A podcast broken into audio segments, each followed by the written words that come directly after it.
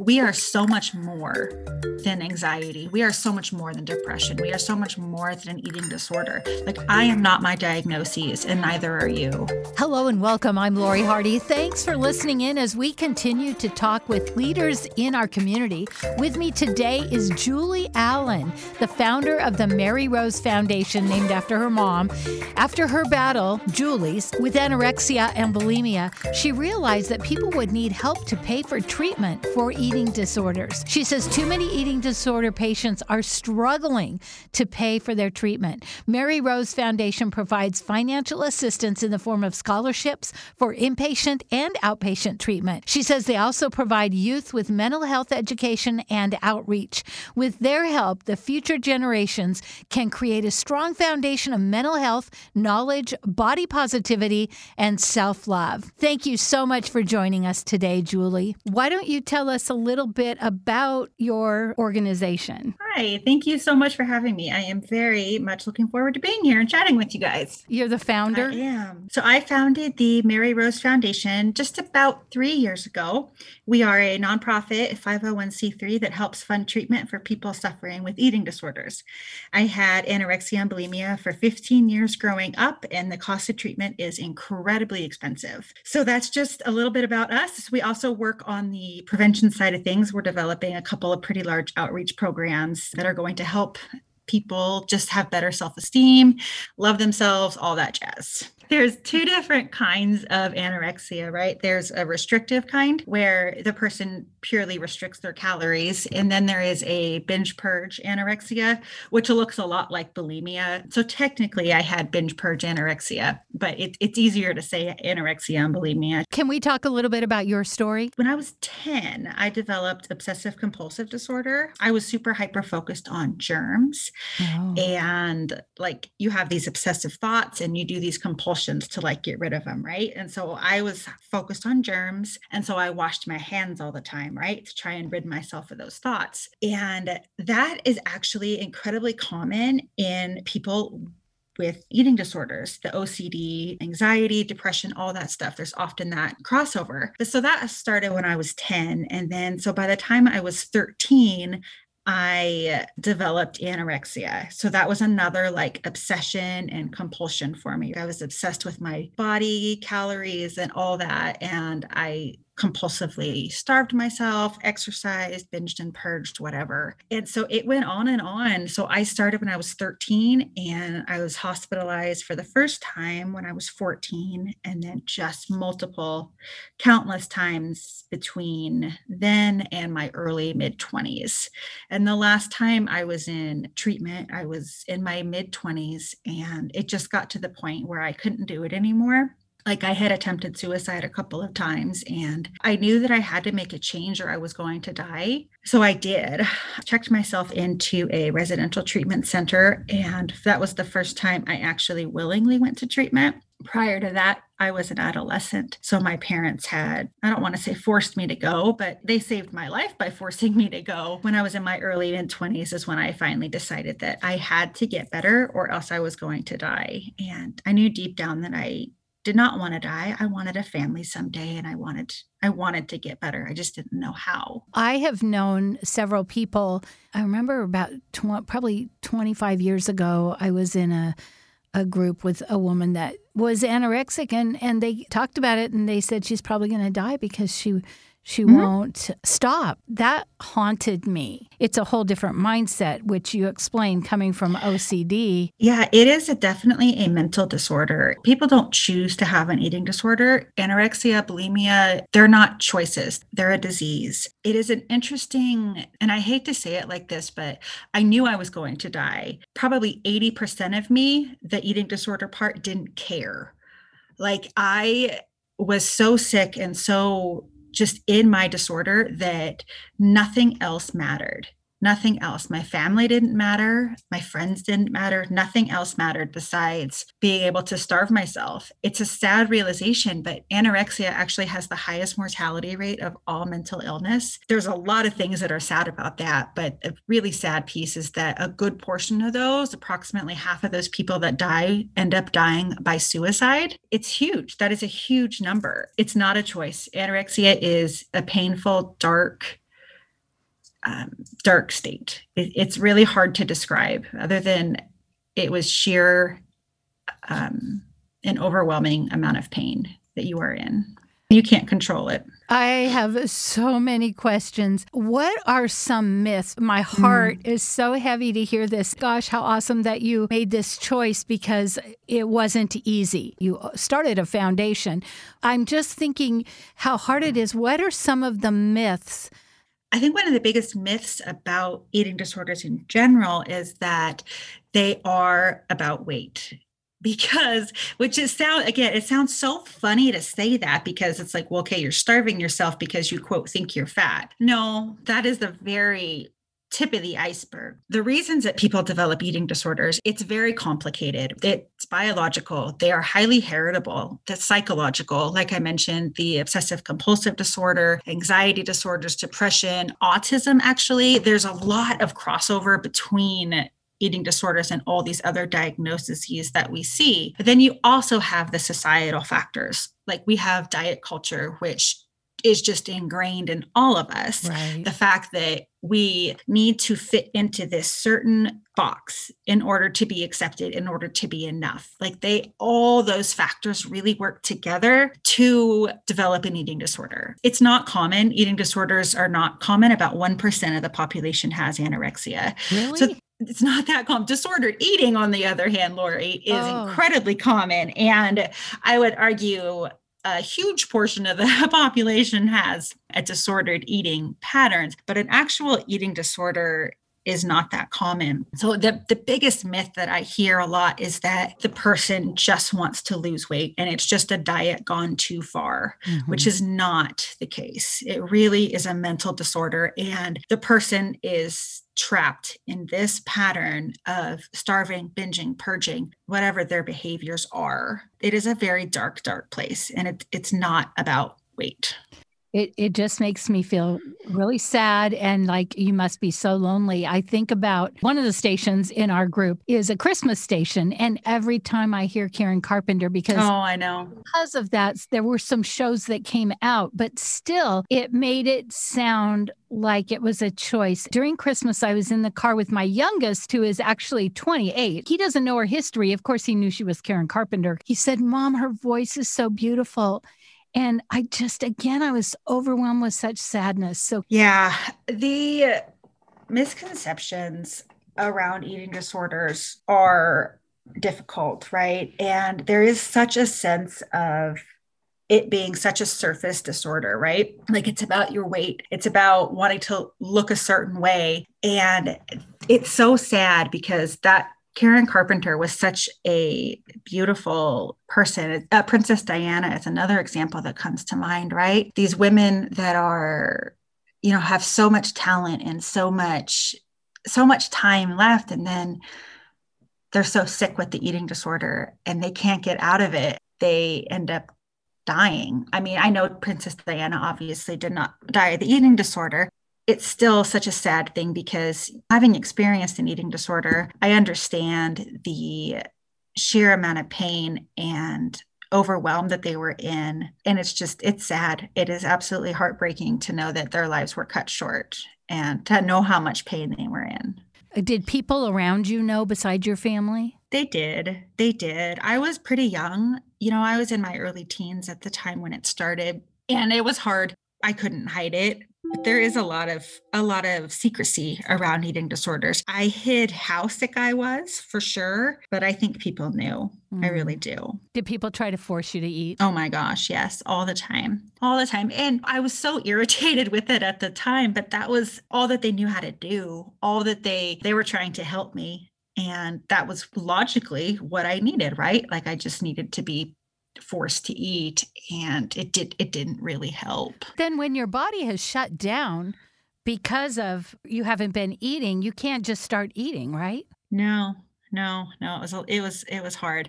I ended up being hospitalized again multiple times because my heart was actually starting to shut down. Your heart's a muscle. When you're starving yourself, you're not getting enough nutrients to your muscles and your heart is one of the main muscle in your body. So your whole body starts to shut down. So people from anorexia will usually die of either suicide or heart-related problems. Really? Like I've known several people who are in their teens that have had heart attacks from their eating disorder. Wow. It's heartbreaking. I mean, again, there's so many misconceptions and so many things about an eating disorder that are not true. Mm-hmm. Somebody's listening that either knows someone, has someone in their family, or themselves has an eating disorder. So, what can you say about these misconceptions? I want you to hear that an eating disorder is not your fault, that you didn't choose to have it, and not one thing caused it. And that there is hope. First and foremost, my message is one of hope because I never thought I would get better. Honestly, I had some doctors tell my parents that I was never going to get better.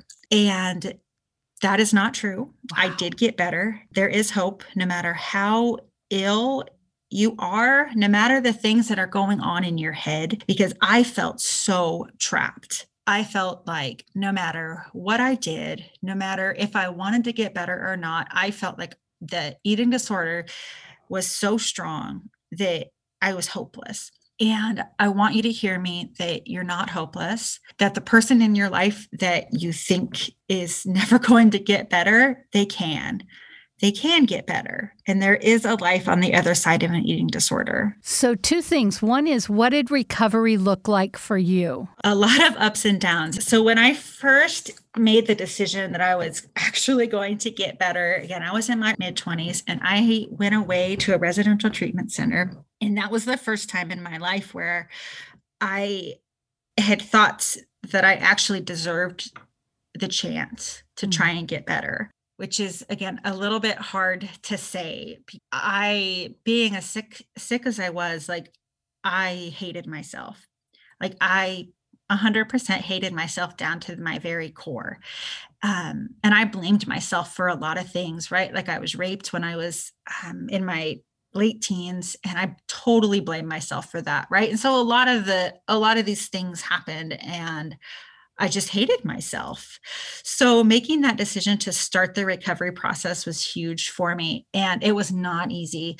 I'll tell you the thing that helped me the most was learning how to treat myself with compassion because I, like I said, I hated myself. I really, really did. But then I was like, okay, I can't treat my 25 year old self with compassion but, you know, I can look at that girl who was 10 years old who couldn't stop washing her hands, and my heart goes out to her, right? Mm-hmm. That version of myself that was innocent and did not know what was happening. You know, I didn't know why my brain was making me wash my hands 50 times a day. I didn't know why I couldn't stop washing my hands until they were cracking and bleeding. I didn't know why I was afraid to leave the house and I didn't I didn't understand. And so I could treat that person with compassion. And that is how my journey of recovery started. It started with self compassion on the younger part of myself. And then it was just so on and so forth from there, right? Mm-hmm. Like once I could treat that person with compassion, I could look at that 13 year old girl and say, I am so sorry. You did not know how to deal with life. So you had to starve yourself. And then I can look on that 18 year old girl who was in a relationship that I didn't know what was happening. I said no. Yeah. And I blamed myself for so long for that rape.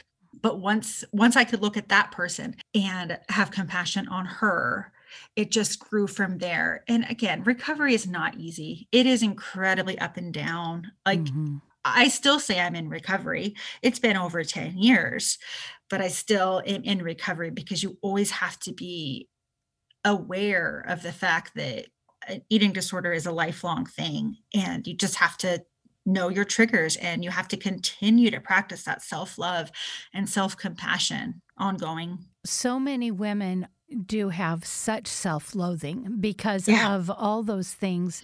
And I think that is such beautiful wisdom for anybody to be able to look in the mirror and begin to love yourself because that's when we Yeah. make a difference, right? You've learned Exactly. to love yourself and now you're helping others. And I just appreciate so much you telling your story because I know how hard that is. And I love that you go, this is hard to say. It is. It it really is hard to say. It's hard to admit and there's unfortunately a lot of shame still around mental health and the stigmas that are surrounding mental health. And one of my biggest missions besides helping women, empowering women to love and accept themselves for as they are is to also end that stigma of mental health because that is not okay. Like we are so much more than anxiety. We are so much more than depression. We are so much more than an eating disorder. Like, I am not my diagnoses, and neither are you. I love that so much. I work with a lot of homeless women and they'll say, mm-hmm.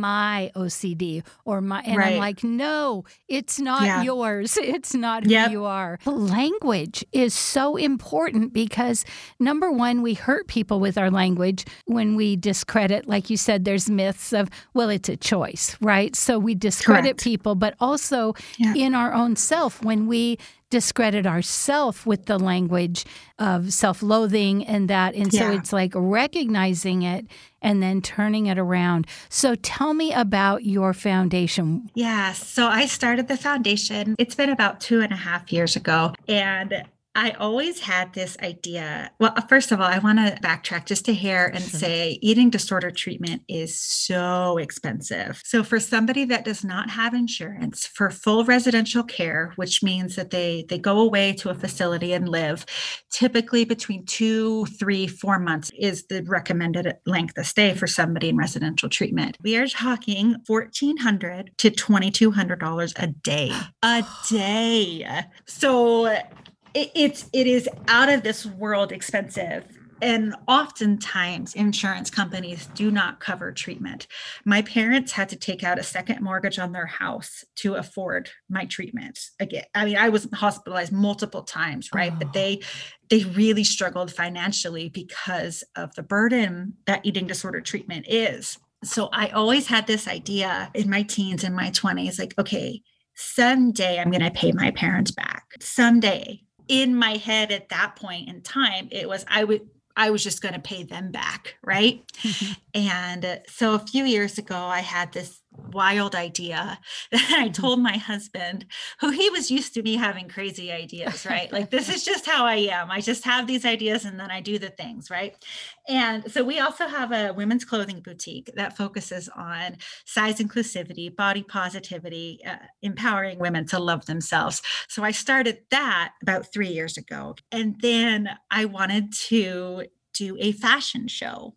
It's like, okay, I want to do a fashion show for the for the boutique that I own. Mhm. And I wanted the proceeds from the silent auction to go to a foundation. And I didn't really know what I was doing at this point, but I said, okay, what cause am I passionate about? Oh, yeah, eating disorder, eating disorder recovery, and helping mm-hmm. people have access to treatment. So I looked around for a foundation or for a charity that I wanted to work with for this for this fashion show that I was putting on for the boutique. I couldn't find one. So I told my husband, I said, okay, well, I can't find one. So I'm going to start my own. i love that And he was like, Are you crazy? I said, Yes, but that's okay because we know this already, right? So I ended up founding my own nonprofit because I wanted to do a fashion show and I could not find a charity that I wanted to work with. So we started our own. And this was two and a half, three years ago.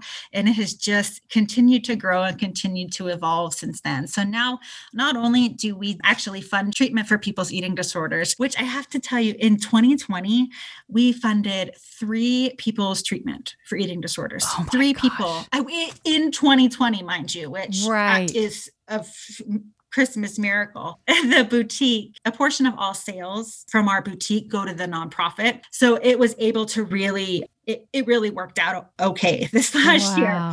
But we do fund treatment for people with eating disorders. And we're also in the process of developing outreach programs for parents and for youth because our goal is to have parents heal our own relationships with our with food and with our bodies so that our next generation does not have these same struggles that we did so it's just continued to grow and continue to evolve tell me what outreach program for parents would look like? Yes. So we are working with a couple of therapists and a, a teacher actually to develop these programs.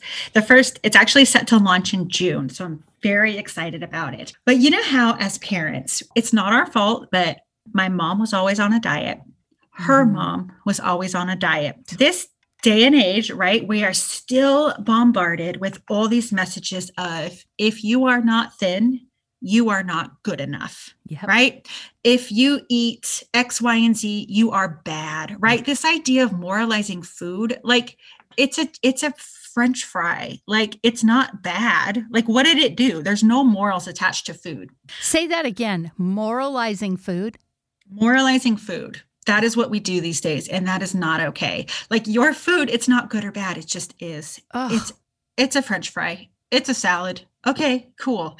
So our focus with these education programs that we are developing are to first and foremost heal ourselves so we can break the cycle so our kids have the coping skills and have the tools to learn how to love themselves and they know what to do to stop this cycle because there's a cycle like I read the statistic that two thirds of teenage girls would rather be, quote, mean or stupid over being fat.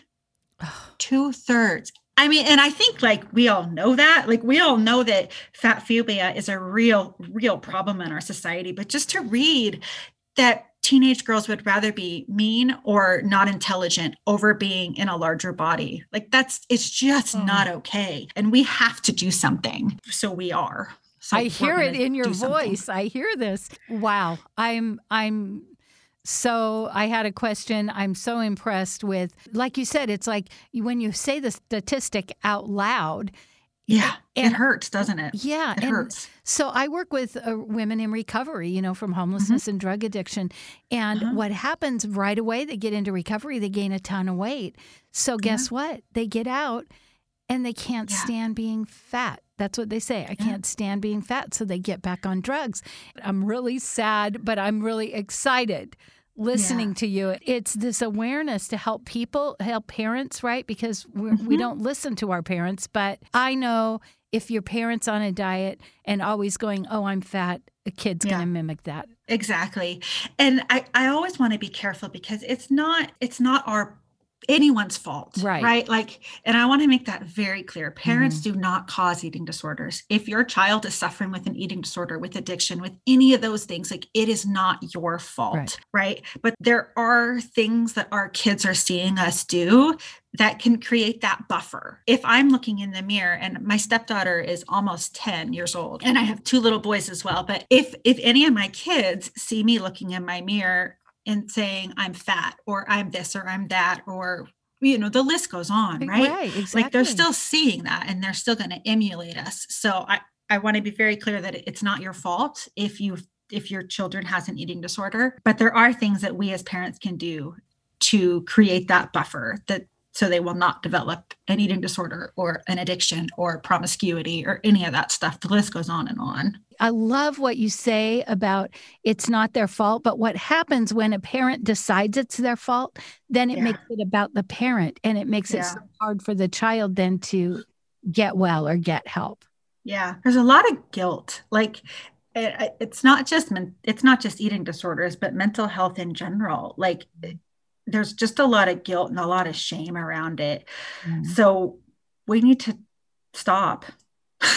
Well, I love, stop. I love the work you're doing, and I am just blown away. I I'm I'm surprised at the sadness I feel, but I just kind of envisioned you being this child that's alone, and then for you to have to go back. And I I had to do inner child work. That yeah, the best way is to go back and see that child if you can't. Yeah love what is now. And I, yeah. I've really learned to love myself and it hasn't been easy. I'm just so grateful. Thank you. You Thank you. you. It was so nice to chat with you, Lori. Some important things we learned in this interview. If you have an eating disorder, it's not your fault or your parents' fault, and it's not a choice. It's a disorder, and there is hope. Julie's story of recovery is to give hope to those struggling because people with eating disorders feel like there's no way out. To get in touch with Julie, to donate, get information, or get help, go to maryrosefoundation.org. The Mary Rose Foundation inspires hope for a world without eating disorders. maryrosefoundation.org. I want you to hear that an eating disorder is not your fault, that you didn't choose to have it, and not one thing caused it, and that there is hope. First and foremost, my message is one of hope because I never thought I would get better. Honestly, I had some doctors tell my parents that I was never going to get better.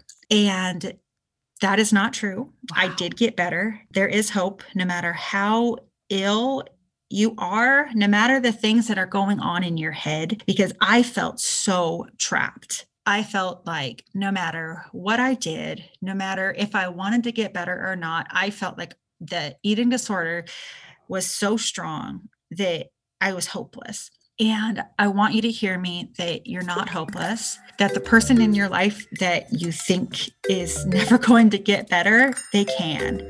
They can get better. And there is a life on the other side of an eating disorder. I'm Lori Hardy. Thanks for listening today. We hope you've learned something new. And join us again next week as we continue to talk with people that are making a difference in our community.